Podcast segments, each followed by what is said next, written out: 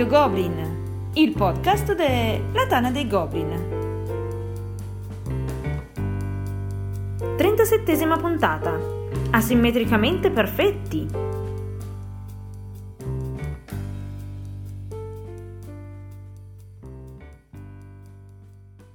Un saluto a tutti e benvenuti a questa nuova puntata di Radio Goblin, il podcast della Dana dei Goblin. Questa sera due piacevoli ritorni nel nostro salotto per chiacchierare un po', come al solito, di giochi da tavola.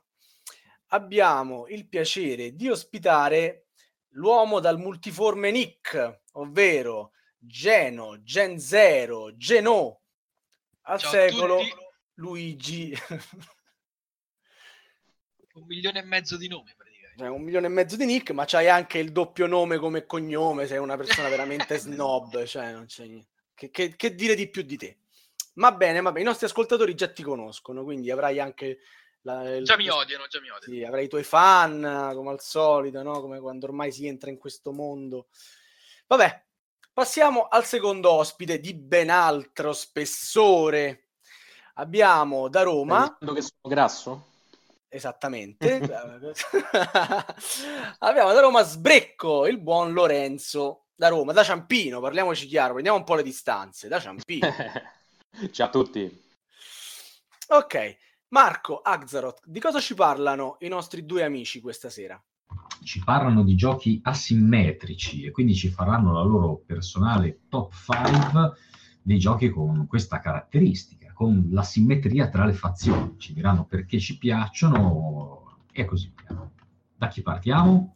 Partiamo da Sbrecco che voleva farci una breve introduzione sul significato di asimmetria all'interno dei giochi da tavola. Dovete sapere che Sbrecco, ormai essendo passato dall'altra parte, no, da quelli che ormai i giochi non è che li gioca, lui li fa ormai. Allora, Non, si sen- non esageriamo. si sente, si sente nella posizione di spiegarci un po' come funziona questo mondo. però Noi ascoltiamo con, con piacere, ovviamente. Lorenzo, dici un po'.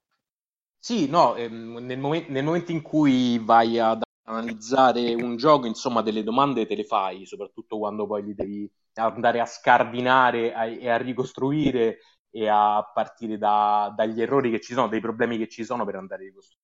Mi sono fatto, ho fatto dei, mh, dei pensieri sulla simmetria dal momento in cui mi avete invitato e ho, ho pensato a delle cose, cioè ho pensato al fatto che la simmetria in realtà non è fare ognuno il suo gioco, insomma, come, come tutti pensano, ognuno fa una cosa per sé, però è un elemento che proprio nasce con il gioco da tavola. Se si pensa a delle condizioni di partenza, delle condizioni iniziali che hanno i giocatori all'interno di un gioco qualsiasi, quella è, è già simmetria, come ad esempio, faccio un esempio proprio classico, l'ordine di turno. Già solo pensare all'ordine di turno, ogni giocatore parte in una situazione diversa, perché chiaramente essere primo o essere ultimo eh, al tavolo, soprattutto in giochi eh, che usano meccaniche quali il worker placement, dove l'ordine di turno è un punto chiave di tutta la meccanica, eh, beh, lì già c'è della simmetria al tavolo, già, già da quando ti siedi. E non solo c'è della simmetria, ma i game designer nemmeno la nascondono perché molto spesso, soprattutto nei giochi German, compensano questa simmetria, eh, questo sbilanciamento iniziale, perché la simmetria necessariamente porta a uno sbilanciamento. Poi sta a chi crea il gioco cercare di appianare questa cosa in modo da, da rend- da dare le stesse possibilità ad ogni fazione. Ehm, però i game designer che cosa fanno? Molto spesso compensano questa posizione al tavolo dando delle risorse aggiuntive oppure facendo prendere dei bonus, ehm, facendo scegliere dei bonus a partire dall'ultimo giocatore. Eh, quindi senza arrivare a, a meccaniche classiche che si basano proprio sulla simmetria, quali ad esempio i card driven o qualunque wargame eh, noi prendiamo a caso, eh, la simmetria c'è un po' dappertutto. Se pensiamo agli stessi scacchi, che hanno una questione irrisolta con la simmetria, che è, c'è una, una questione che si chiama il vantaggio del tratto, ossia il bianco eh, muovendo per primo una mossa di vantaggio sul nero e gli scacchisti lo sanno bene e cercano e chi gioca dalla parte del nero cerca di compensare questo svantaggio iniziale eh, con delle mosse che poi, che poi sposta questa cosa sposta di pochissimo, di pochissimi punti percentuali il eh, bilanciamento di vittoria tra l'uno e l'altro. Però già in senso lato abbiamo una, delle condizioni di partenza che non sono le stesse. Anche in un gioco per eccellenza German, tra virgolette, per l'eccellenza il gioco più, ehm, più chiuso, con informazioni eh, note a tutti, anche lì abbiamo la nostra parte di asimmetria. Cioè, sostanzialmente ogni, ogni gioco che, che, ci si presenta ha dei, dei tratti più o meno marcati asimmetrici. Beh sì, decisamente. È, chiaro, è chiaro che ehm, probabilmente non mi avete parla- portato qui per parlare di ordine di turno, no, quindi, no, quindi, no. quindi sicuramente, sicuramente, stasera si parlerà di giochi che fanno de- della simmetria il loro leitmotiv, cioè che sono pensati proprio asimmetrici a partire dalle basi.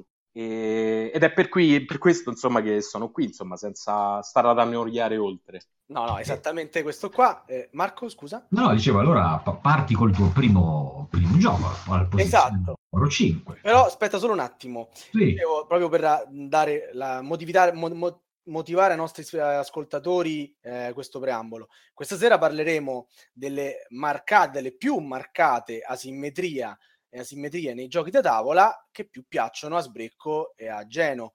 Quindi, sostanzialmente non staremo a fare una questione di lana caprina, cercare il pelo nell'uno, quanto invece discutere proprio di quei giochi in cui la simmetria è una componente, mh, diciamo, non dico principale perché andrei un po' a, a, diciamo, in contrasto con quello che ha spiegato così bene Lorenzo. Però, insomma, ha senso, non vi stiamo dicendo che Puerto Rico è un gioco asimmetrico e facciamo una classifica in cui c'è Puerto Rico al primo posto. Parleremo di giochi in cui effettivamente i giocatori si trovano a maneggiare o per un motivo o per un altro delle fazioni, delle situazioni completamente differenti tra loro. Come diceva Axaroth, partiamo da Sbrecco che ci parla della sua quinta posizione. Sì, partiamo con un gioco molto recente, il gioco del 2016 di un autore molto noto, si chiama Cori Conizza, se è questa la pronuncia. E questa, è questa, il, grande, il più grande autore di tutti i tempi, colui che ha creato il tempi. gioco più bello in assoluto. Più Concordo. bello in assoluto, che, che non citiamo. che che non, citiamo. Nonostante che sia un asimmetrico tutto sommato, no? Ah, esattamente, anch'esso è un asimmetrico, sì. Però no, non citiamo, lasciamolo scoprire a chi ci ascolta.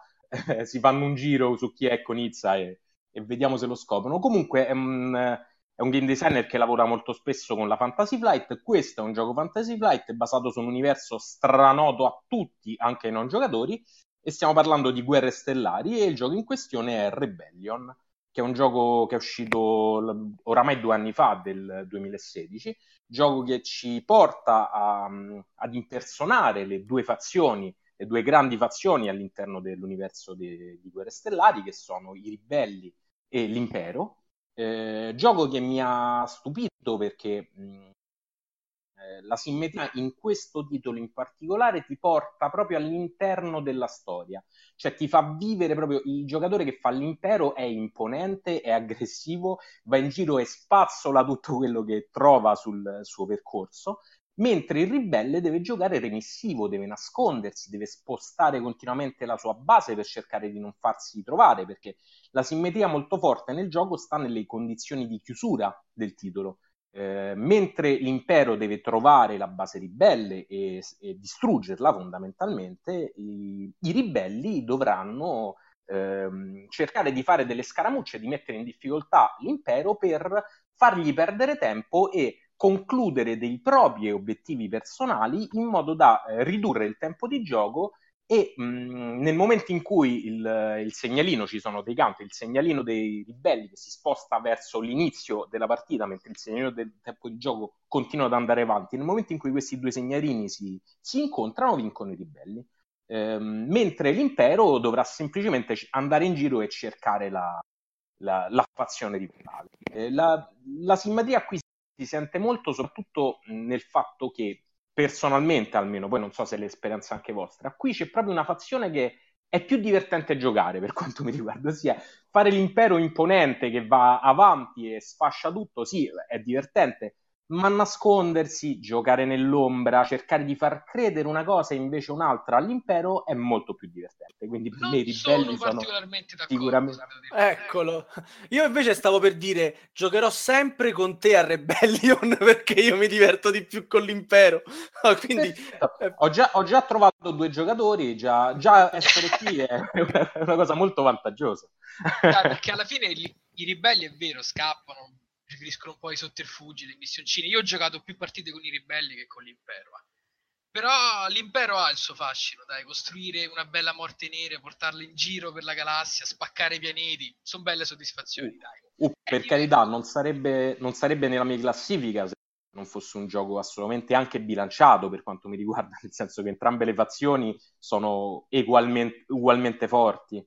Eh, però mi diverto molto di più a nascondermi e a, e a bleffare, sinceramente. eh beh, Anche se secondo me alcune sono bilanciate, ma non hanno lo stesso livello di difficoltà. Trovo Vero, che sia vero. un pochettino più complicato una delle due. I ribelli non è tanto semplice vincere, possono perdere tempo, però se l'impero si divide bene, comincia a cercarli bene, rastrella pianeta per pianeta, hanno ben poche speranze. D'accordissimo, infatti i ribelli, essendo la fazione più difficile da giocare, è la mia preferita anche, proprio per gusto. questo motivo. Ti dà più gusto. Esattamente. E invece in quinta posizione di Geno? Io inizio più calmo, più tranquillo e vado con una sorta, si- lo si potrebbe quasi definire un party game perché è Capitan Sonar. Ma si potrebbe già difficilmente definirlo un gioco, però insomma, Esagerato. le opinioni, per Esatto. carità, sono... sono- Però la simmetria è assolutamente fortissima perché abbiamo quattro ruoli distinti, c'è una guerra tra due sottomarini, anzi, ci si, può, ci si deve dividere a squadre. Però ti interrompo subito, Dimmi. Luigi. Io questo gioco la- l'ho giocato, l'ho trovato anche divertente, molto caciarone, per carità, a parte le battute no, che ci stanno.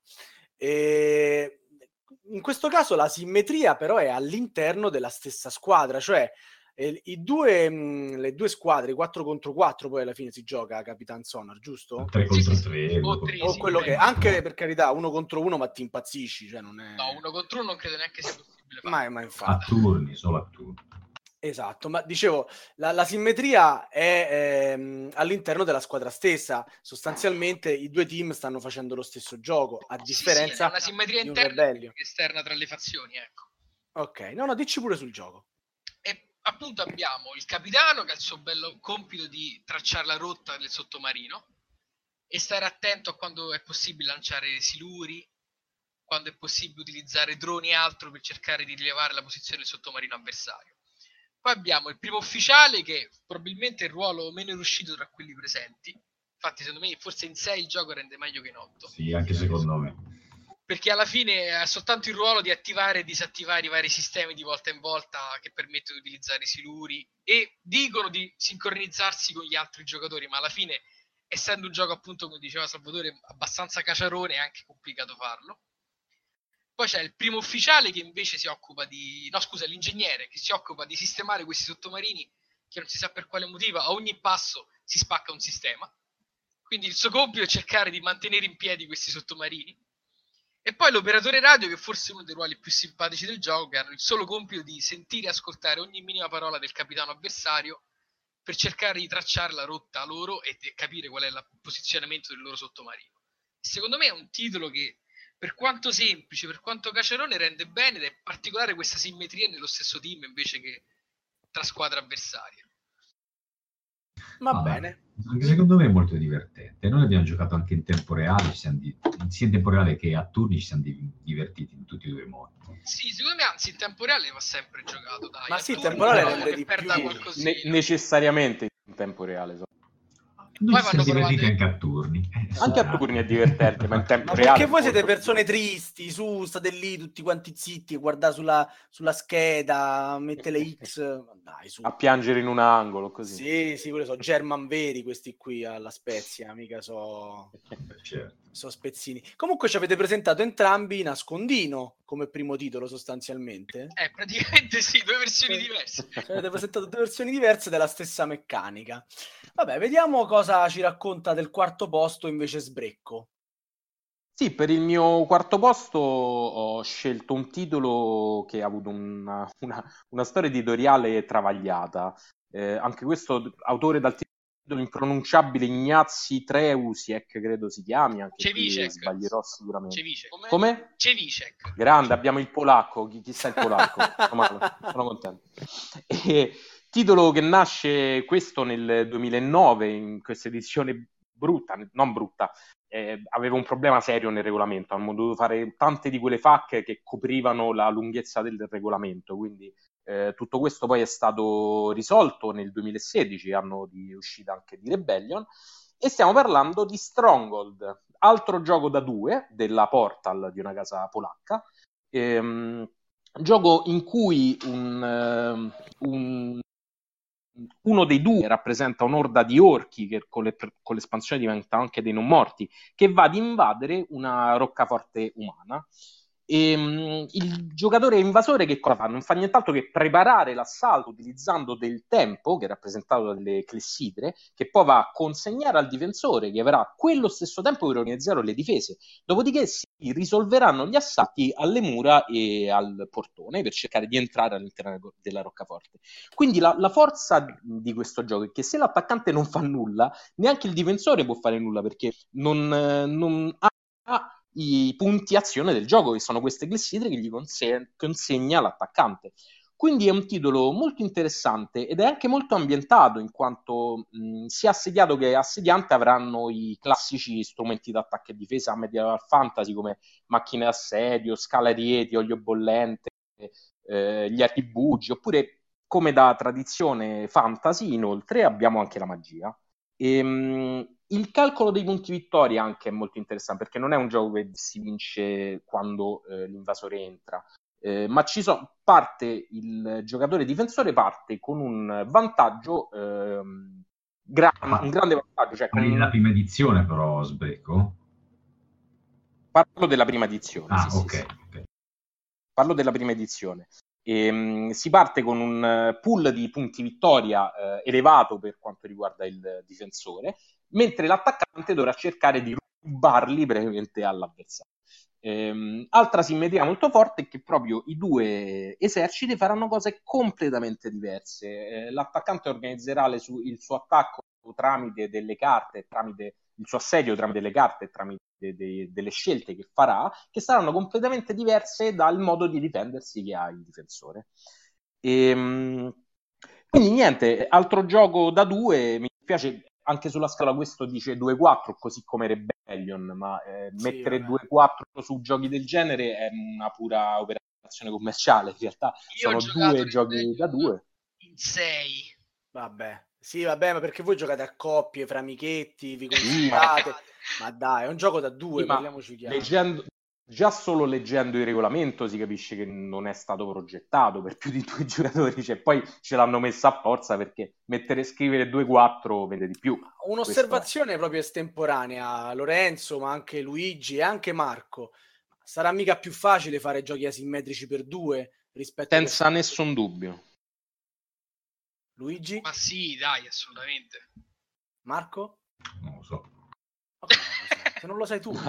no, no, no. Se, se, Quanti giochi asimmetrici eh, di successo eh, puoi dire per più giocatori? Beh, banalmente devi bilanciare solo due fazioni invece di quattro. Quindi, quindi più eh, infatti, direi, direi, che è la risposta perfetta, esatto. Sì, sì, eh, però conferma che lui è tedesco proprio, cioè non è che ci ha pensato un attimo, no? È proprio un'equazione è stata la sua. No, volevo dire un, invece un paio di cose su Stronghold, perché dunque la, la, prima edizione, oltre al problema di regolamento che diceva Sbrecco, aveva poi mh, un problemino per cui se la partita si, si protraeva un po' a lungo, a, se non ricordo male, al difensore a un certo punto bastava far entrare l'attaccante dentro, finiva la partita, sì, però come punti sì. era sopra.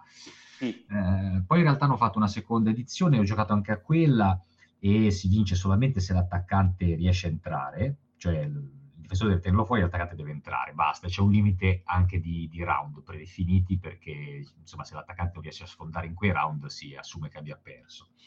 L'unica cosa è che nella seconda edizione, che appunto è scritta meglio, un, po', un pochettino più rifinita, hanno tolto l'assalto al, al, al cancello, insomma al portone del, del, del castello eh, perché non riuscivano a bilanciarlo con, eh, insomma, si erano accorti che nella prima edizione era, era sbilanciato alla fine. E lì hanno, quindi non riuscivano a bilanciarlo, l'hanno proprio tolto. A me questa cosa non mi era piaciuta tantissimo, devo dire che, che Stronghold ha delle idee di, di fondo veramente belle e, e, una base veramente bella per, su cui costruire un tower defense. Eh, non lo so, forse se, se Trevishek lì lo, lo, riprenderà in mano, magari farà una terza edizione che sarà, sarà perfetta. Ecco. A me ricordo che ciascuna delle due edizioni aveva lasciato un po' d'amaro in bocca per questa no, non rifinitura perfetta, però l'idea di base è fenomenale.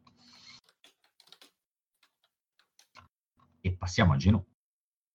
Allora, io al quarto posto ho messo un gioco che in Tana si conosce parecchio, diciamo. Certo vago, vaghissimo e poco conosciuto, Krajavok. Un magnifico. Un magnifico, così, uno a caso. E l'ho scelto perché eh, innanzitutto lo conosco ancora poco perché l'ho recuperato da poco tempo. Però l'ho assolutamente scelto per la simmetria fortissima che c'è tra tutte e quattro le fazioni perché veramente il gioco è molto stretto. La coperta è corta corta ci sono pochissime azioni però nonostante questo si percepisce benissimo la differenza tra le quattro fazioni ecco. ci sono gli umani che come al solito hanno loro i cannoni per fare un po' di guerra d'attrito così quelle sue classiche si muovono tantissimo, dall'altra parte ci sono i pilgrim che praticamente sono questa razza a quattro mani o sei, non mi ricordo neanche, che costruiscono strutture che gli permettono di estrarre direttamente i cristalli che poi portano alla vittoria. Eh, quelli che si fanno i cavoli loro, in sostanza. Esatto, esatto, sono loro. Poi ci sono le macchine che sono abbastanza forti in difesa, se crescono piano piano possono ricostruirsi e aumentare il loro numero. E poi alla fine ci sono i Borg che sono poverini i Trog, scusa, quelli là che Trog. possono... I verdi. Sì, sì, esatto, sono quelli che vivono in, quel, in questo pianeta attaccato da queste altre fazioni e puntano praticamente tutto sul, sul numero, perché ce ne sono veramente tantissimi. Beh, gli unici buoni del gioco, su. non si direbbe a guardarli, eh. Però no, no, poveretti, quelli stanno a casa loro, gli arriva tutta sta gente, manco ci fosse una festa, ehi, parti, via. Eh, in effetti non è proprio... E quindi no, l'ho scelto per questa fortissima simmetria che c'è, perché alla fine ogni volta che giochi una razza diversa ti sembra quasi di giocare un gioco completamente diverso. Quindi secondo me meritava di far parte di questa classifica.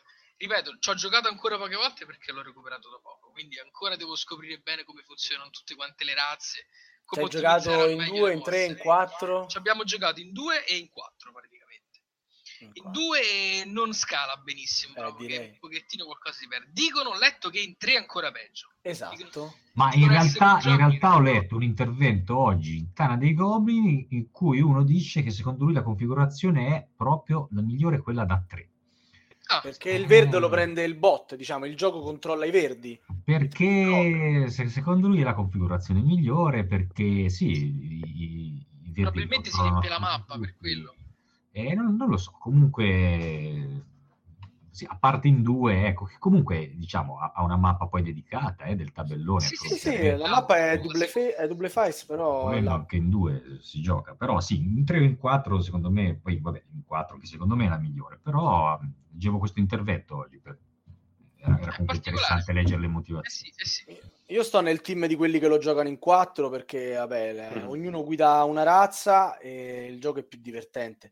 Lasciare una razza nelle mani della, del gioco, quindi con, con un suo iter. Già... Mm, tra l'altro io... le selezioni, le scelte le fa comunque l'altro giocatore, eh, quelle sì, importanti, sì, sì, diciamo, sì. quelli di Sì, sì, le fa quell'altro giocatore, sicuro, sì. Eh, tra l'altro, al di là delle, delle, diversità tra le razze, io ho visto giocare anche le stesse razze in maniera molto diversa. Eh? Adesso poi c'è anche l'espansione, forse aggiunge altra roba per ogni razza, quindi aumenta questa cosa qua. Però per esempio io ho visto vincere i Pilgrim senza fare i classici estrattori per i cristalli. Per ah, dire, eh. particolare come sì, cosa. Sì. No? Belle strategie diverse anche nella stessa razza, vabbè, sì, sì, sì, interessante. Sì. Mi chiedo come sia possibile, visto che praticamente non hanno nient'altro se gli levi le strutture. Cioè, almeno... In effetti, è... prendono gli schiaffi da tutti. No, aveva fatto un'altra struttura, quella che gli faceva mettere in difesa la direttamente barriera. gli omini. La barriera, sì, la barriera. Aveva fatto delle battaglie molto, molto mirate e era riuscito a, a vincere. No. Che poi in questi giochi, quando c'è la simmetria di mezzo, tocca anche vedere come si comportano gli altri giocatori durante la partita, perché possono cambiare le cose parecchio, insomma magari con un altro giocatore che giocava in modo più aggressivo non gli sarebbe neanche riuscita questa tattica. Ecco. Va bene, dai, arriviamo in top 3. Top 3 di sbrecco, troviamo un altro gioco multigiocatore.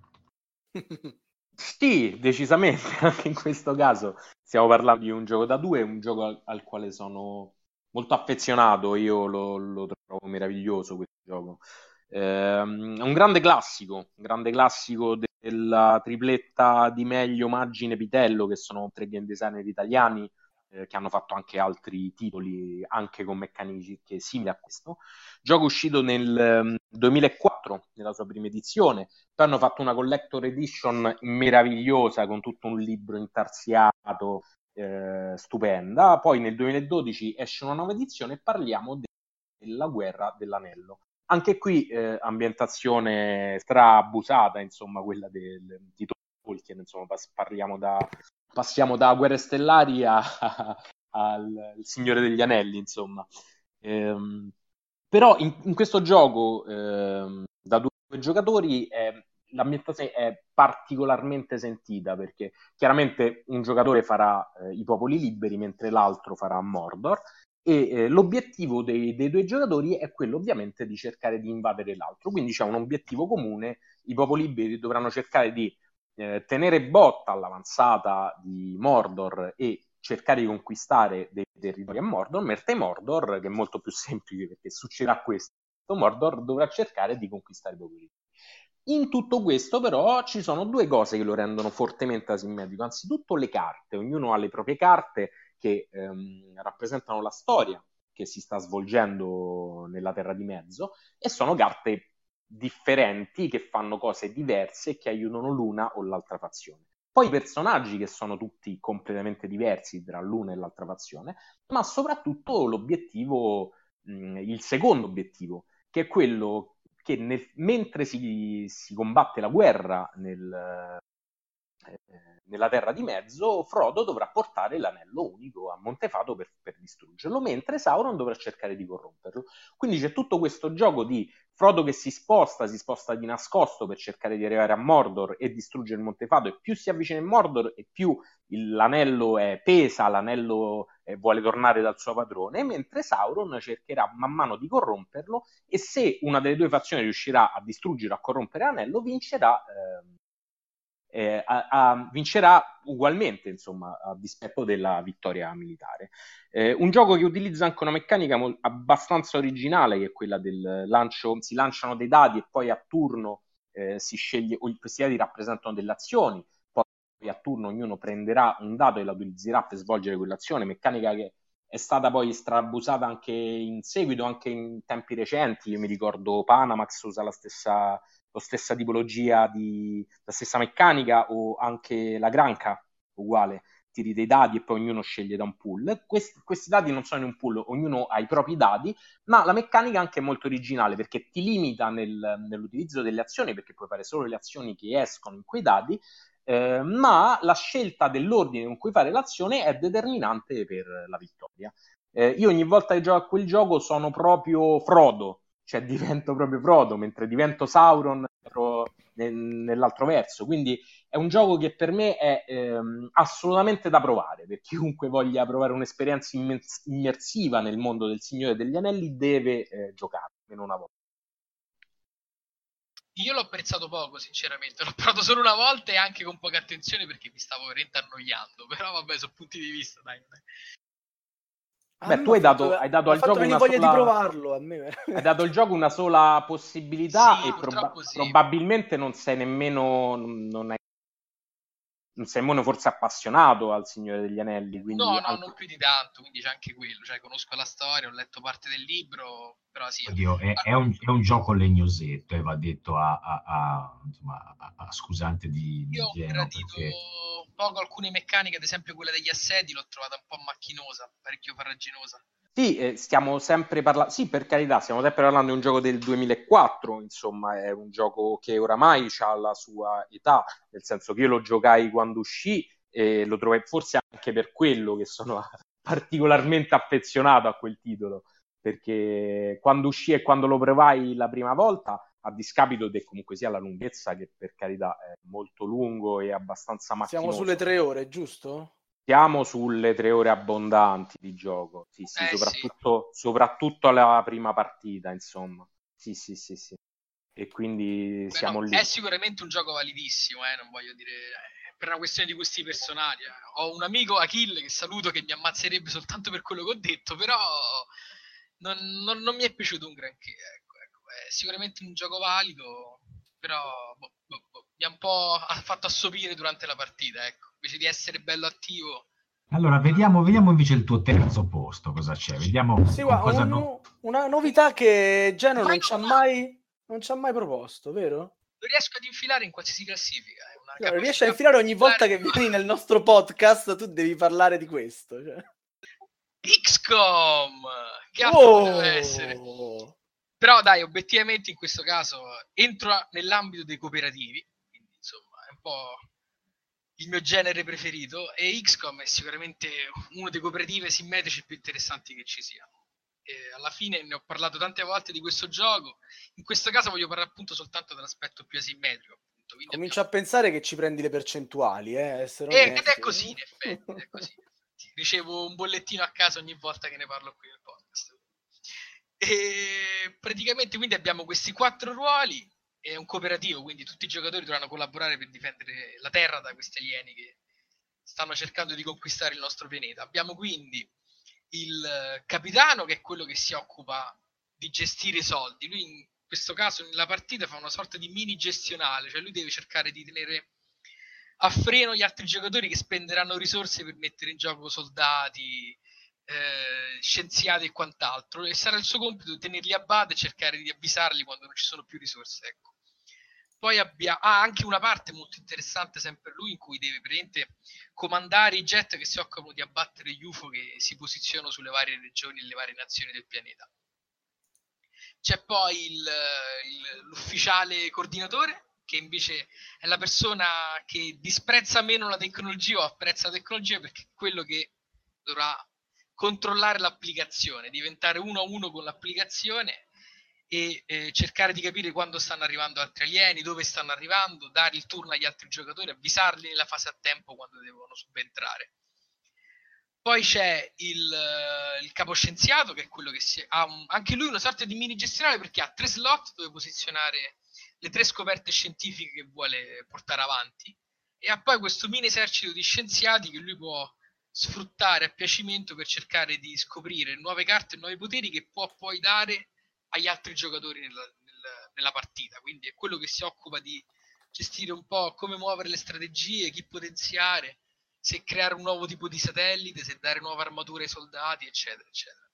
E poi alla fin fine c'è il caposquadra che è quello che gestisce la difesa sulla terra proprio, quindi devi difendere la base posizionando soldati, ha questi a disposizione quattro tipologie di soldati, tutti con le loro specializzazioni. Ad esempio abbiamo i cecchini, il eh, Levi, il, tipo, il classico tizio grosso con il bazooka disposto a spaccare ogni cosa e quindi lui dovrà gestire piccoli, queste truppe e posizionarle sia per la difesa della base che per il completamento delle varie missioni. E a parer mio un cooperativo asimmetrico con queste particolari e con l'utilizzo di un'applicazione eh, è un bel È il incipit in più. Ma eh, dimmi una cosa, Luigi, è corretto dire che in questo caso la simmetria del gioco viene incontro alla risoluzione del problema del giocatore alfa? Eh sì, sì, assolutamente. Sia questo che la fase a tempo, perché avendo una fase a tempo non hai proprio fisicamente la possibilità di guardare gli altri giocatori e vedere cosa possono fare. Quindi quello, misto alla simmetria, ti impedisce completamente di dire agli altri e suggerire agli altri delle azioni. Ecco. Quindi è anche utile sotto quell'aspetto, ne abbiamo anche parlato poi se ti ricordi nel podcast l'altra volta. No, guarda, ormai su- su- su- potremmo fare un podcast solo su XCOM Ah, con, i, con i pezzi presi da- dai vecchi podcast. Ma va bene, Yeah. bene. Quindi Anche lascia- io penso sia un gioco validissimo. XCOM, se, se non fosse che nelle partite fatte c'è secondo me un, un piccolo difetto, cioè che colui che tiene la- l'applicazione, che non so, non mi ricordo qual è il suo ruolo, come si chiama, È il coordi- l'ufficiale coordinatore. L'ufficiale coordinatore è quello che si rompe un po' le scatole nella partita, ma a parte quello il, il gioco insomma è validissimo. Certo, dare tutta la partita indicazioni su fai questo, fai quest'altro, fai quest'altro e chiamare il tempo non è divertentissimo. però per il resto il gioco lo trovo meraviglioso, insomma, in tutti gli Sono altri aspetti. eh, in parte. Cioè, ad esempio, c'è mia moglie che lo adora come ruolo. Quando giochiamo in quattro, se non gli si dà l'applicazione in mano, non è soddisfatta. Però... Gli piace controllare, si vede, gli piace tenere sotto Eh, controllo le cose. sì, evidentemente. Va bene, allora arriviamo ancora più in alto nella classifica, ripassiamo la palla a sbrecco che ci parla di un altro gioco per due. Cioè, Esattamente. Giochi molto in due tu, mi dà questa idea. No, allora non è vero, io non, non gioco molto in due, anzi per me è molto difficile in due, ma come dicevamo prima, fare un asimmetrico da due è molto più semplice e eh, proprio per questo motivo, per quanto mi riguarda, vengono meglio quando si fanno in due. Riesci il a... tuo secondo posto c'è Nel mio secondo posto c'è un gioco di un, eh, di un artista del collezionabile, stiamo parlando di Richard Garfield, che ha fatto questo gioco nel 1990, ma Garfield è molto famoso per, per altri titoli, come ad esempio Magic the Gathering. Chi a è, chi è che non conosce? Chi è che non conosce Magic the Gathering? Esattamente. E c'è un altro titolo che per me è altro capolavoro dei collezionabili, si chiama Vampire the Eternal Struggle, per chi l'ha provato insomma si, sa, sa di cosa sto parlando, ma in questo caso parliamo di un titolo che dal 90 è passato al 2012 con un nuovo splendore eh, tramite l'utilizzo del sistema LCG da parte della Fantasy Flight e parliamo di Android Netrunner. Eh, Netrunner era il suo gioco, la Fantasy Flight ha avuto l'idea geniale di inserire eh, questo gioco all'interno di un'ambientazione che già aveva, che era l'ambientazione di Android, eh, dalla quale sono nati moltissimi titoli, eh, questo in particolare è un LCG, quindi un semi collezionabile, diciamo, ti compri dei pacchetti che hanno delle carte predefinite ed è questo è il più asimmetrico di quelli citati. Questa proprio delle sezioni a parte sul regolamento per chi gioca la corporazione e per chi gioca il runner. Eh, come funziona fondamentalmente il gioco? C'è una fazione che interpreta una corporazione che sta nascondendo dei dati sensibili all'interno di dei server. Eh, l'obiettivo della corporazione è di utilizzare questi dati prima che gli vengano rubati dal runner, che non è nient'altro che l'hacker che sta cercando di eh, entrare nei sistemi della corporazione per rubargli questi dati. Quindi la corporazione cosa farà? Installerà delle carte che si chiamano ICE, che non sono nient'altro che dei firewall per cercare di tenere al sicuro i propri dati, mentre il runner tramite gli, quelli che vengono chiamati gli icebreaker, ossia dei programmi che vanno a rompere le routine del, de, dei, degli ICE, ehm, cercherà di entrare e rubare questi eh, gioco in cui ognuno fa proprio le, le, cose separate, cioè ognuno ha proprio le azioni sue. Gioco che ha una fortissima componente di bluff anche, che, che è la cosa che mi porta a, a, ad apprezzarlo molto, perché un runner una volta che è entrato in un server, solo nel momento in cui entra in un server sa se i dati eh, a cui ha, ha avuto accesso sono dati positivi, cioè gli daranno punti o saranno addirittura delle trappole, perché questi dati vengono giocati coperti dalla corporazione. È un gioco molto interessante, certo per chi ha molti soldi da spendere, perché effettivamente... Eh, il problema comprarsi, è quello, infatti, penso sia quello.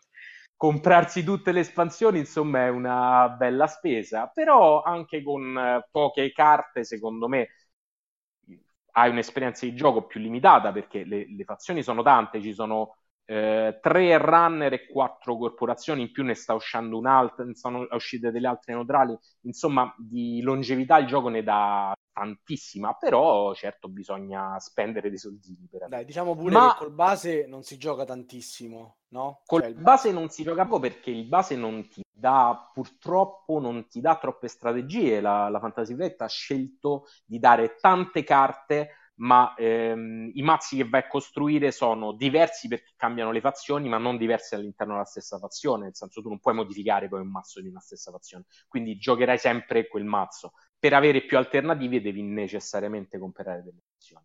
Però il, il gioco, vi ripeto, è, secondo me è un gioco validissimo e con eh, le, le, carte nuove, con le combinazioni che ci sono, che praticamente sono dico infinite, ma quasi, eh, c'è sempre una partita di mezzo, si fa sempre una partita di mezzo, sempre una partita nuova.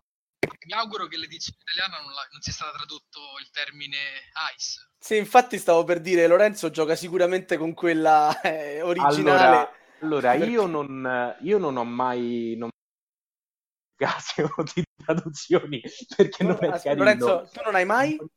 No, non voglio parlare male di, della traduzione che è stata fatta a questo gioco, eh, ma di Vabbè, certo non è non, è stato, fatto, male, dai. non è però- stato fatto un buon lavoro, è stato fatto un lavoro pessimo nella traduzione de- del titolo. Per Anche fortuna non perché voleva parlarne Ice- male, eh. Sì, sì, no, no, infatti non volevo, però purtroppo mi sono tradito subito dopo. ICE purtroppo è un acronimo eh, che sta ad indicare, non, non mi ricordo adesso i- che cosa sta a indicare, però insomma è un acronimo che sta a rappresentare il fatto che quello è un firewall, è stato tradotto come ghiaccio e Icebreaker è stato tradotto come rompighiaccio, per non parlare delle traduzioni.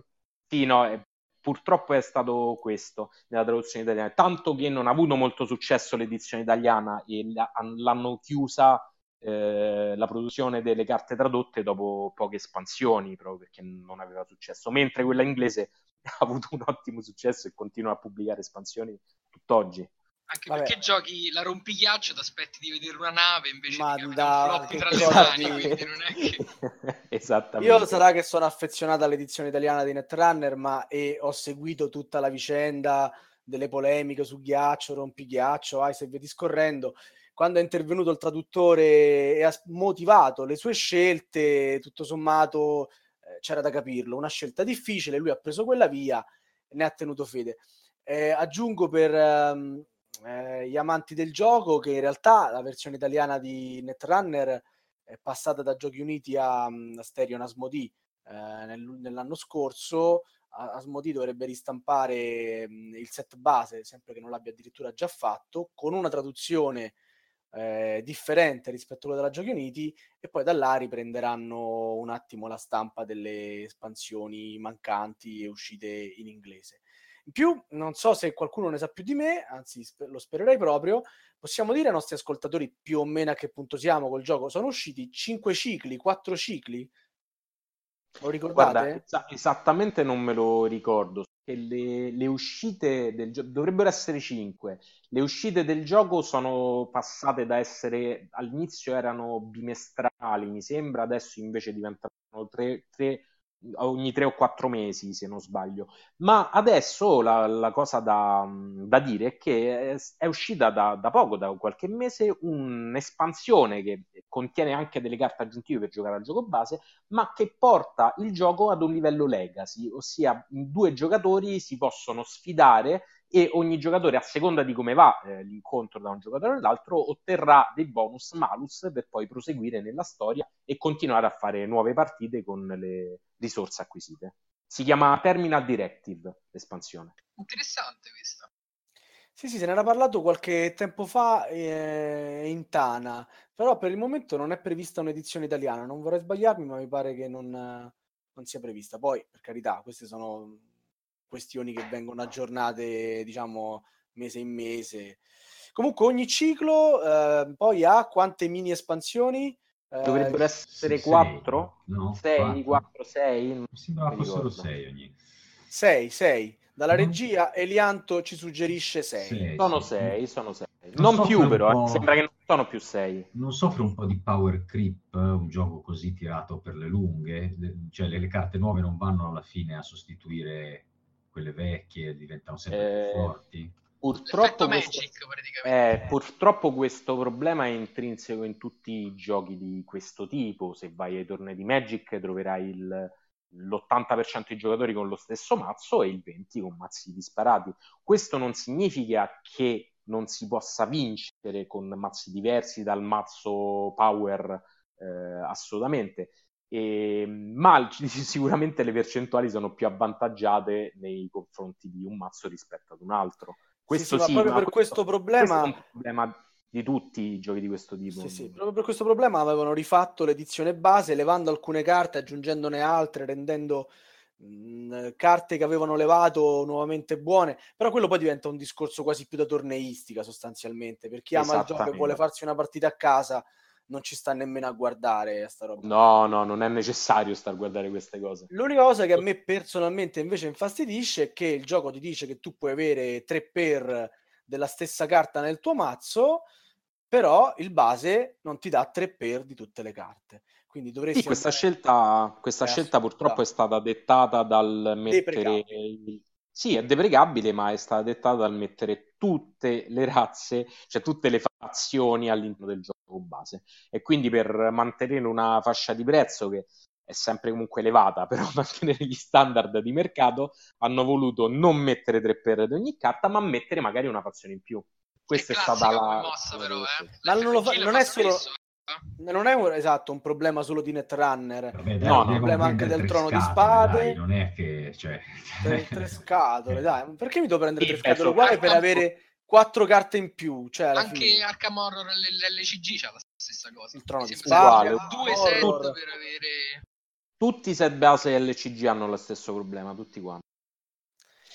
Va bene, va bene. Direi che abbiamo parlato tantissimo di Netrunner, ma ovviamente è un gioco meraviglioso. È difficile trovare qualcuno che, n- che non lo apprezzi. E passiamo alla seconda posizione invece di Geno, che è eh, un altro gioco molto interessante, se non sbaglio, anche molto nuovo. Sì, molto nuovo e molto bello. L'ho fatto conoscere a Marco, ne vado fiero. Ecco, allora, ecco, guarda quanto gioco... si pavoneggia. Eh? è Spirit Island, è un cooperativo e ribalta un pochettino quello che è il classico, la classica idea dei giochi di società, cioè noi normalmente nei giochi siamo il gruppo di, di coloni che vanno su un'isola e cercano di creare il loro impero, i loro, i loro campi di grano, le loro città, qui invece noi siamo gli spiriti che proteggono l'isola e devono in ogni modo cercare di far scappare questi invasori che gli stanno invadendo. Ecco. Quindi è un cooperativo completo, ci sono, è fino a quattro giocatori da 2 a 4, ma secondo me rende al meglio soltanto in 4 alla fine. E abbiamo tutti gli spiriti, eh, che sono 8 soltanto nel set base, più altri 4 che sono divisi in due espansioni, che sono completamente asimmetrici, hanno dei poteri e eh, delle carte base, dei poteri base che gli permettono di essere completamente diversi l'uno dall'altro. È un deck builder fondamentalmente, quindi si tratta di costruire il deck migliore partendo anche, le carte che si possono acquistare partono da un deck comune a tutti. Quindi i giocatori partono con una simmetria iniziale che comunque è molto forte e rimane molto forte per tutto il gioco. Ed è una simmetria che si basa soprattutto sul modo che hanno gli spiriti per espandere la loro influenza sull'isola, perché poi ogni spirito, tutti con dei nomi molto interessanti perché hanno dei nomi come la forza vitale della terra, eh, colui che porta sogni e incubi, hanno tutti questi nomi molto particolari. E ognuno di loro ha le sue caratteristiche e poteri particolari e un modo diverso per espandersi sull'isola. Ad esempio c'è l'oceano, lo spirito dell'oceano, che può espandersi soltanto sulle coste, ovviamente, però ha la capacità su quelle coste di distruggere ogni cosa. Oppure c'è appunto il portatore di sogni e incubi, che non è in grado di influenzare il piano fisico, quindi non può distruggere i palazzi degli invasori, non può eh, distruggere direttamente gli invasori, ma l'unico modo che ha è generare paura, che alla fine è un altro dei sistemi di vittoria del gioco, perché se si porta, se si porta gli invasori ad essere terrorizzati diventa più semplice poi vincere la partita. È un gioco veramente molto molto interessante e è anche, è anche abbastanza difficile, nel senso che poi l'autore si è preoccupato di creare diversi tipologie di invasori ispirati poi agli inglesi, francesi, eccetera, e ha dato un livello di difficoltà con cui affrontarli. Ad esempio, se si vuole un livello di difficoltà di pari a 4, si possono prendere i francesi e portarli a livello 2. I francesi a livello 2, ad esempio, sono, corrispondono a un livello 4 di difficoltà per il gioco. Quindi anche molto longevo, anche perché per riuscire a provare tutti gli spiriti, provare tutti i vari avversari. In più ci sono anche degli scenari che cambiano il setup del titolo e le regole del gioco, diventa un gioco quasi infinito. È anche possibile, come ultima cosa, vedere, avere una doppia mappa. Una mappa è più equilibrata e anche più semplice da leggere. C'è invece una mappa disegnata in modo più realistico, che è molto meno equilibrata, parecchio, e, però è molto più bella da vedere perché proprio sembra la mappa classica di un'isola. Insomma. È vero, è un gioco bello e aggiungo se posso anche eh, un altro paio di cose. Eh, la prima è che mh, praticamente in questo gioco bisogna collaborare tantissimo con gli altri giocatori, sì. perché da solo non riesci mai a fare granché. Devi proprio interfacciarti con gli altri, parlare continuamente e programmare ogni turno eh, nel migliore dei modi. Al contempo eh, si evita anche qui in qualche modo il giocatore alfa perché il, il, proprio spirito ha già talmente tante cose e particolarità a cui pensare che non riesci ad andare anche a impicciarti degli altri. Sono gli altri che ti devono dire cosa possono fare, che cosa avrebbero intenzione di fare in quel turno e poi cercare tutti di combinare al meglio le, le, le proprie idee, le proprie possibilità. Quindi anche da questo punto di vista, proprio come collaborativo, esalta la collaborazione tra i giocatori e al contempo smorza l'effetto del leader. Quindi è, è veramente molto riuscito anche secondo me. Su questo aggiungo però che crea anche parecchi, parecchi litigi al tavolo, perché quando giochi il tuo spirito e il, vedi lo spirito avversario che arranca, la sua zona dell'isola che si riempie di invasori, stai lì che gli urli contro chiedendo ma che cosa stai combinando alla fine. Bene, bene, giusto, so- giusto. È giusto, infatti ci sono spiriti che richiedono un aiuto più pesante rispetto ad altri. Eh. Ad esempio l'oceano, potendosi interfacciare, potendo agire soltanto sulle, sulle coste, richiede che gli altri giocatori si, si spostino verso il centro dell'isola per cercare di fermarlo. Quindi anche la scelta dei quattro spiriti a inizio partita può cambiare nettamente le regole del, del gioco, ecco. l'approccio e come muoversi. Ok, dai, passiamo alla prima posizione. Sava, cosa dici? Ma sì, dai, Ma... direi iniziamo da Sbrecco che ci ha parlato di Rebellion, ci ha parlato di Stronghold, ci ha parlato della Guerra dell'Anello e di Netrunner per arrivare ad una prima posizione che anche per eh, Luigi, ve lo anticipo, è un po' forzata, ovvero noi gli abbiamo chiesto di farci una classifica, ma entrambi i nostri ospiti questa sera hanno detto che mh, gli veniva un po' difficile perché sono un po' i classici scarrafoni che sono belli a mamma soia, no? E è difficile per loro trovare un preferito. Quindi adesso c'è un primo posto, però eh, è, da, è quasi un ex equo con gli altri, giusto Lorenzo? Sì, giustissimo, insomma, per me è sempre difficile fare delle classifiche perché ogni gioco ha il suo punto di forza e di debolezza. Io apprezzo tutto quando è fatto bene, quindi ovviamente per me metterli in ordine è stato complicatissimo. Eh, eh, però in questo caso, vabbè, è, è al primo posto.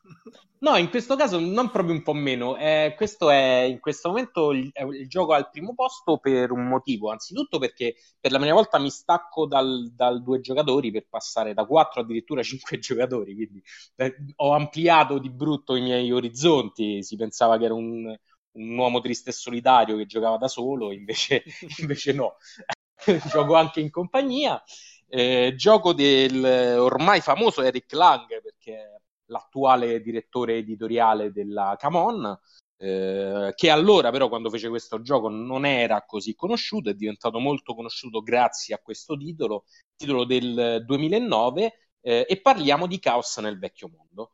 Eh, Chaos nel Vecchio Mondo, un titolo da ambientazione famosa. Adesso sto notando che tranne Stronghold sono tutti tratti da ambientazioni molto famose in titoli che ho citato e questo mi fa piacere perché vuol dire che eh, nonostante si abbiano dei modi per vendere eh, forti come quelli di, di, appiccicarci sopra un qualcosa di già conosciuto e che già vende di suo, ci abbiano costruito dei giochi intorno, quindi mi fa, mi fa molto piacere.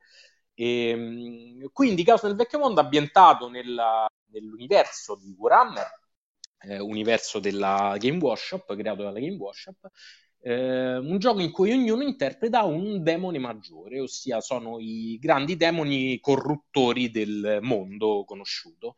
E, e ogni giocatore avrà i propri eh, scagnozzi, la, sia la sua rappresentazione del demone maggiore sulla Terra che i propri scagnozzi come cultisti e eh, demoni e, e, piccoli demoni che andranno a corrompere le terre per cercare di far passare eh, gli esseri umani dalla propria parte, corromperli e farli passare dalla propria parte, o semplicemente per ucciderli, come fa Korn che, gli piace il sangue, insomma.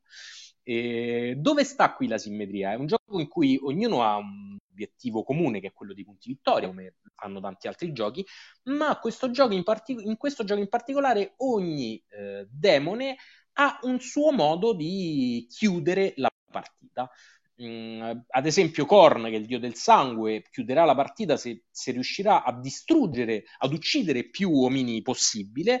Eh, Slanesh, che è il, il corruttore, il dio della lussuria, cercherà di corrompere invece dei nobili eh, che sono presenti all'interno delle terre. Nargol eh, cercherà di far putrefare più uomini possibili, e invece Zince, che non si occupa delle cose terrene, ma solo della magia, cercherà di eh, conquistare dei territori che hanno una particolare rilevanza a livello magico. Gioco eh, palesemente per le famiglie, insomma.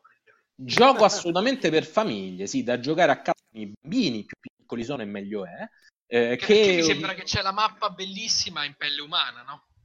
Esatto, sì, la mappa, la mappa ma illeggibile. Molto criticata per la sua, esatto, per la sua scarsa leggibilità, ma meravigliosa esteticamente, eh, assolutamente. Concordo, eh. e, e gioco che mi ha stupito mi ha stupito due volte questo gioco. La prima volta lo giocai e dissi: Vabbè, è un gioco che è assolutamente sbilanciato. Korn vince sempre, non c'è modo di contrastarlo. Già la seconda partita non fu più così. E quindi mi sorpresi all'inizio, gli diedi subito un voto negativo. Mentre mi sorpresi nelle partite successive che questo non era vero. Ma mi stupì una seconda volta quando uscì l'espansione.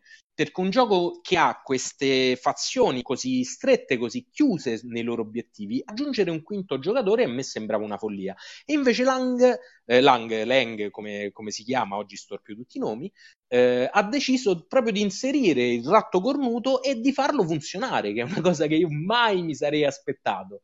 Quindi è, è un titolo assolutamente per chi non l'ha provato, per quanto mi riguarda, da riscoprire. È un titolo che non piacerà, vi avverto prima, perché è, un, è uno di quei classici, classici giochi che dopo che prima di 4-5 partite non capirete nemmeno che cosa state facendo, ma è mh, molto molto asimmetrico non solo nelle condizioni delle, delle varie fazioni, ma anche perché ogni fazione ha un mazzo di carte e i mazzi di carte fanno assolutamente ognuno le, le cose sue. Nell'espansione addirittura ha aggiunto dei nuovi mazzi di carte che fanno ancora altre cose da sostituire a quelli vecchi, e quindi ehm, la simmetria qui si sente e si sente parecchio. Ok, perfetto. Sentiamo invece cosa c'è in cima alla classifica di Geno. Allora, come ha detto Sava, la classifica è stata un po' sofferta, però per il primo posto sinceramente io non ne ho avuto. Anche perché ho scelto Vast e Vast è a parer mio il titolo asimmetrico per eccellenza. Dico questo perché eh, non c'è una simmetria soltanto nelle fazioni presenti nel gioco, c'è anche una simmetria completa anche negli obiettivi. Quindi è un gioco completamente, completamente asimmetrico. E tutti quanti i giocatori giocano quasi dei, dei mini giochi diversi, nel senso che eh, basta è la storia in un certo senso, per dirla rapidamente, di una, di una caverna e di un eroe, un cavaliere che entra all'interno di questa caverna per ammazzare il drago e guadagnare un poco di tesori. All'interno di questa caverna però ci sono i goblin che sono stati ben poco contenti di vedere arrivare questo cavaliere perché ha risvegliato il drago, il drago è, adora mangiare goblin e in tutto questo c'è anche un ladro che è stato maledetto ed è costretto, qualcuno si, gli ricorderà qualcosa qualcuno che sta qua, è stato costretto a, eh, viene costretto da una maledizione a rivivere sempre lo stesso giorno ogni volta che muore. Il risultato è che questi quattro personaggi insieme alla caverna, che per un quinto giocatore, quindi addirittura abbiamo cinque giocatori, hanno la possibilità di giocare in modi completamente diversi. Abbiamo la caverna che ha un po' il ruolo da certo senso moderatore della, della partita, perché gestisce la caverna, la mappa, che si scopre piano piano, e il suo compito è quello di eh, fermare tutti quanti i personaggi, impedire a tutti di vincere per riuscire a mettere l'ultima tessera e poi cominciare a crollare su di loro. Poi c'è il cavaliere che praticamente gioca un classico dungeon crawler un po' semplificato. Praticamente deve girare per, per la caverna, prendere tesori e cercare di ferire il drago il più possibile. Invece il drago, appena risvegliato, ha un sistema per cui deve risolvere dei mini obiettivi ogni turno che gli permettono di levare dei cubi da varie sezioni, diciamo, del, del suo corpo per risvegliarsi. Dai, no, non mi parlare di cubi, mi hai fatto il bravo fino adesso, ma hai parlato di tutto. E purtroppo la componentistica è forse l'unico elemento che stona un pochino con il gioco, perché ad esempio fino alla seconda edizione c'erano componenti sia in legno che in cartoncino, cioè la possibilità di scegliere entrambe le cose. E adesso invece hanno tirato fuori nella terza edizione la possibilità di acquistare delle miniature che sono anche molto belle non so se sono già disponibili, se stanno cominciando ad arrivare, se è finito il Kickstarter, eccetera. Però diciamo che quella parte l'hanno risolta, ecco. Poi insomma tu stavo l'hai provato il gioco, quindi sai bene di che cosa si parla. A me il gioco è piaciuto eh, non poco, essere onesti, soprattutto per questa grandissima differenza tra i vari ruoli. Devo, mh, mm, devo però aggiungerci un paio di osservazioni del tipo eh, ognuno gioca un pochino la sua partita, nel senso che non c'è questa grandissima no. interazione, per quanto tutti sono completamente eh, concatenati, un po' po' simile a Caos nel vecchio mondo, anche se questa cosa è portata proprio all'estremo, in cui eh, in quattro il gioco ogni divinità deve stare attenta a un'altra specifica divinità perché se gioca male quell'altro va tranquillo a punti, giusto Lorenzo? Mi, mi giustissimo, giustissimo, sì, sì. E in Vast eh, è ancora più eh, concatenato un ruolo con l'altro e in più ho trovato un po', un po' ecco il classico quello che si fa gli affari suoi, il ladro cioè, gli altri Beh, quattro sì, effettivamente sì. giocano insieme. Il ladro se ne va così. Il ladro si percepisce che è stato aggiunto all'ultimo secondo per fare il quinto giocatore, ecco perché mm. in quattro Però è un bel gioco, eh. È bello, è molto e soprattutto molto molto originale in un periodo in cui di cose che facciano gridare al miracolo dal punto di vista dell'originalità sono davvero pochissime perché poi i goblin giocano un gestionale praticamente quindi perché hanno questi, queste razze di goblin che se diventano troppi poi cominciano a mangiarsi tra di loro, quindi devi cercare di gestire un minimo. È vero quello che dici sul fatto che sono un po' concatenati, ma secondo me non tutti i ruoli, perché il cavaliere deve ammazzare il drago e sono concatenati. I goblin devono ammazzare il cavaliere e sono concatenati, però il drago ha diversi modi per riuscire a portare a casa l'obiettivo e soprattutto la caverna deve, stare, deve controllare tutti i giocatori, perché se non lo fa è la prima a perdere. Ecco. È un attimo, basta distrarsi un attimo e il drago riesce a scappare dalla caverna, quindi... Ebbene, sì, volevo, volevo, aggiungere una cosa anche io Come su no? Vast, che l'unico, l'unico, motivo per cui Vast non è nella mia classifica è perché ci ho fatto poche partite, ma assolutamente un gioco validissimo, confermo quello, quello che è già stato detto e vorrei anche aggiungere che eh, l'originalità del titolo, nel senso che effettivamente qui ognuno fa proprio gli affari suoi, cioè nel senso che il regolamento anche proprio diviso in, in cinque sezioni completamente distinte. Ognuno si può leggere la sua e fare le cose sue, che diventa anche un po' complicato quando lo vai a, spre- a spiegare, però questo è un problema intrinseco in chi è molto nelle fazioni molto diverse l'una con l'altra. Complicatissimo, L'altra... direi. Complicatissimo. L'altra cosa è che nella, nell'ultima edizione che hanno lanciato su Kickstarter hanno aggiunto tre fazioni e questo mi meraviglia perché già era difficile bilanciare questo esattamente come il caos. Come hanno fatto a introdurre queste altre che sono, se non sbaglio, lo spirito, il ghoul e l'unicorno, che non sì, ho idea no, di che cosa. Sì. E non mi sono informato ancora su quelle nuove perché vorrei appunto evitare di mettere altra carne al fuoco. Ho paura che possano sbilanciare il tutto. Mi pare di aver capito sì, che pro... combatte parecchio. Più combatte, più riesce a sbloccare una sorta di maledizione. L'unicorno mi pare faccia qualcosa con i cristalli stessi del gioco, che in effetti era un elemento che era un po' abbandonato a se stesso. Ecco. Potevano spaccarlo quasi tutti i personaggi, i cristalli, però tendenzialmente è una cosa che nessuno fa. E il, lo spirito non ne ho idea. Lo spirito non ne ho proprio idea. Quindi sì, hanno aggiunto nuovi personaggi, ma ho paura sull'equilibrio, perché è un gioco che secondo me al momento è perfettamente equilibrato. È complicatissimo riuscire a dire chi è realmente avvantaggiato. Ci sono dei, gio- dei, dei personaggi più semplici. Il drago e il cavaliere sono sicuramente più semplici del goblin o addirittura della caverna che secondo me è una delle più complicate in assoluto del titolo.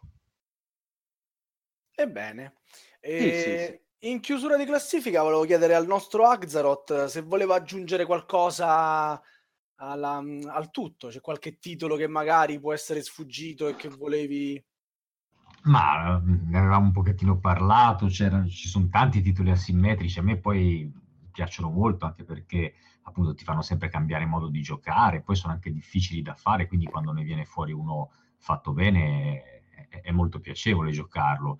Avevamo nominato Maria, che era un wargame in cui ci sono, siamo tutti contro tutti, si gioca in tre, e, e però c'è un giocatore che su una mappa, su, su, un gioco diviso in due mappe, su una mappa è alleato con uno e sull'altra è alleato con, con l'altro. Esatto. Quindi c'è, c'è, una simmetria anche all'interno del giocatore stesso. praticamente.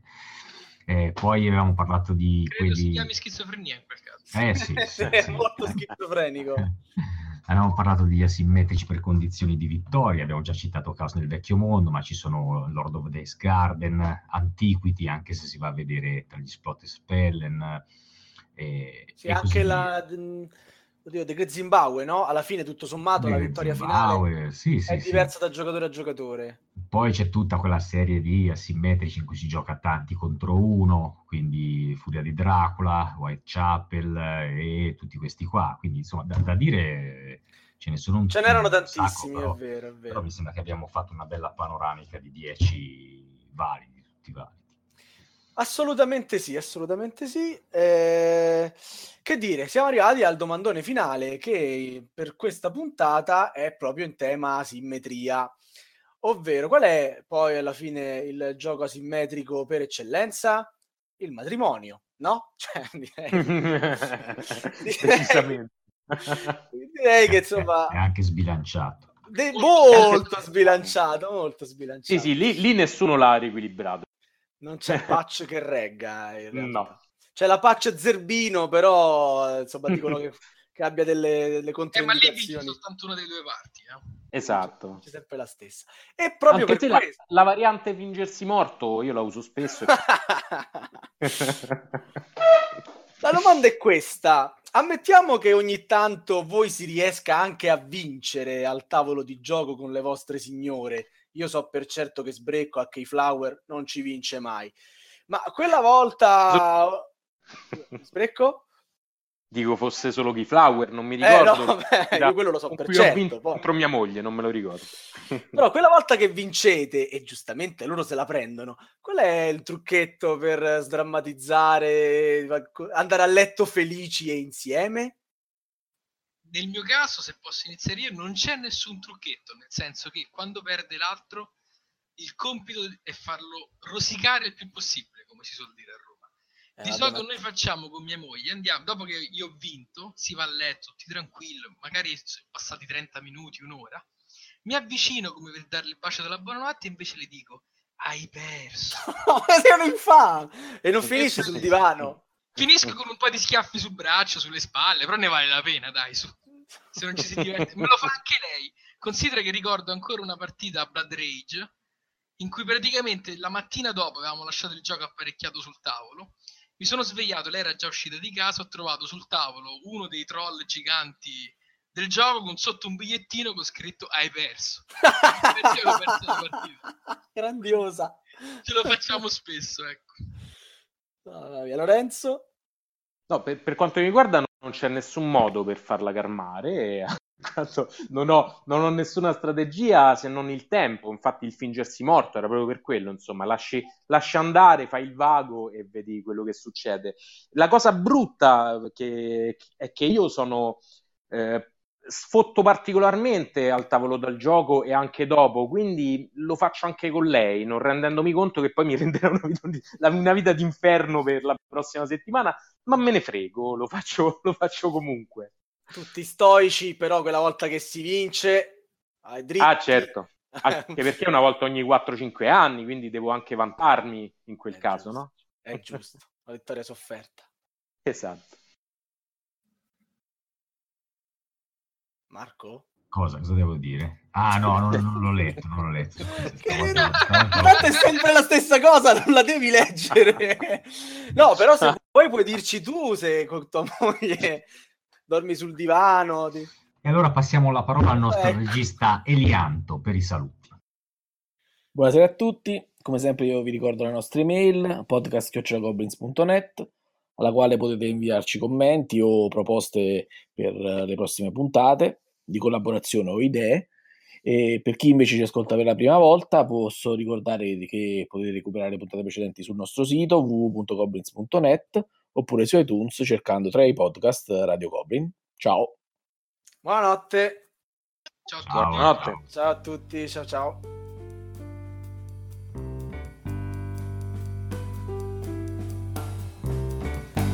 Avete ascoltato Radio Goblin, il podcast della Tana dei Goblin.